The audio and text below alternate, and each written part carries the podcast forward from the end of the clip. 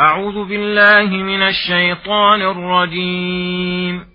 بسم الله الرحمن الرحيم. لإيلاف قريش إيلافهم رحلة الشتاء والصيف. فليعبدوا رب هذا البيت الذي أطعمهم من جوع وآمنهم من خوف.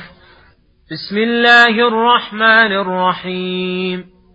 أرأيت الذي يكذب بالدين؟ فذلك الذي يدع اليتيم. ولا يحض على طعام المسكين. فويل للمصلين. الذين هم عن صلاتهم ساهون. الذين هم يراءون ويمنعون الماعون. بسم الله الرحمن الرحيم. إنا أعطيناك الكوثر فصل لربك وانحر إن شانئك هو الأبتر. بسم الله الرحمن الرحيم. السلام عليكم ورحمة الله وبركاته. يقول الله سبحانه لإيلاف قريش إيلافهم رحلة الشتاء والصيف الآيات. قال كثير من المفسرين إن الجار والمجرور متعلق بالسورة التي قبلها أي فعلنا ما فعلنا بأصحاب الفيل لأجل قريش وأمنهم واستقامة مصالحهم وانتظام رحلتهم في الشتاء لليمن وفي الصيف للشام لأجل التجارة والمكاسب. فأهلك الله من أرادهم بسوء وعظم أمر الحرم وأهله في قلوب العرب حتى احترموهم ولم يعترضوا لهم في أي سفر أرادوا. ولهذا أمرهم الله بالشكر فقال فليعبدوا رب هذا البيت أي ليوحدوه ويخلصوا له العبادة. الذي أطعمهم من جوع وآمنهم من خوف فرغدوا الرزق والأمن من الخوف من أكبر النعم الدنيوية الموجبة شكر الله تعالى. فلك اللهم الحمد والشكر على نعمك الظاهرة والباطنة وخص الله الربوبية بالبيت لفضله وشرفه وإلا فهو رب كل شيء. تم تفسير سورة قريش بعون الله وتيسيره. يقول الله سبحانه أرأيت الذي يكذب بالدين فذلك الذي يدع اليتيم ولا يحض على طعام المسكين. الآيات. أي أرأيت الذي يكذب بالدين أي بالبعث والجزاء فلا يؤمن بما جاءت به الرسل فذلك الذي يدع اليتيم أي يدفعه بعنف وشدة ولا يرحمه لقساوة, لقساوة قلبه ولأنه لا يرجو ثوابا ولا يخاف عقابا ولا يحض غيره على طعام مسكين.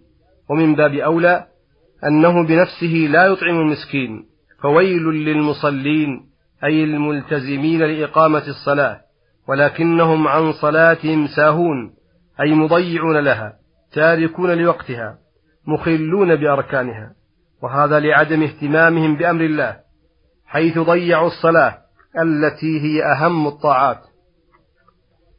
والسهو عن الصلاة هو الذي يستحق صاحبه الذم واللوم وأما السهو في الصلاة فهذا يقع من كل أحد. حتى من النبي صلى الله عليه وسلم. ولهذا وصف الله هؤلاء بالرياء والقسوة وعدم الرحمة فقال الذين هم يراءون أي يعملون الأعمال لأجل, لأجل رئاء الناس. ويمنعون الماعون أي يمنعون إعطاء الشيء الذي لا يضر إعطاؤه على وجه العارية أو الهبة كالإناء والدلو والفاس ونحو ذلك. مما جرت العادة ببذله والسماح به فهؤلاء لشدة حرصهم يمنعون الماعون فكيف بما هو أكثر منه؟ وفي هذه السورة الحث على إطعام اليتيم والمساكين والتحضيض على ذلك ومراعاة الصلاة والمحافظة عليها وعلى الإخلاص فيها وفي سائر الأعمال. والحث على فعل المعروف وبذل الأموال الخفيفة كعارية الإناء والدلو والكتاب ونحو ذلك لأن الله ذم من لم يفعل ذلك والله سبحانه أعلم. تم تفسير سورة الماعون بحول الله ومعونته. يقول الله سبحانه إنا أعطيناك الكوثر فصل لربك وانحر إن شانئك هو الأبتر.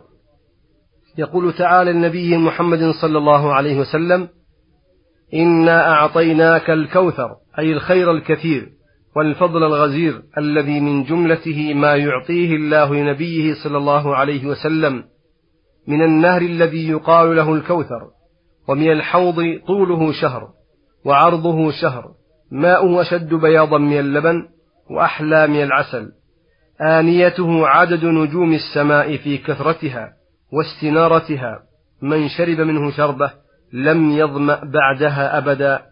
ولما ذكر منته عليه أمره بشكرها فقال فصل لربك وانحر. خص هاتين العبادتين بالذكر لأنهما أفضل العبادات وأجل القربات ولأن الصلاة تتضمن الخضوع في القلب والجوارح لله وتنقله في أنواع العبودية.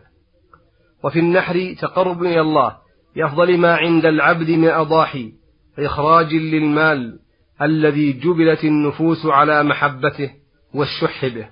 إن شانئك أي مبغضك وذامك ومنتقصك هو الأبتر أي المقطوع من كل خير مقطوع العمل مقطوع الذكر.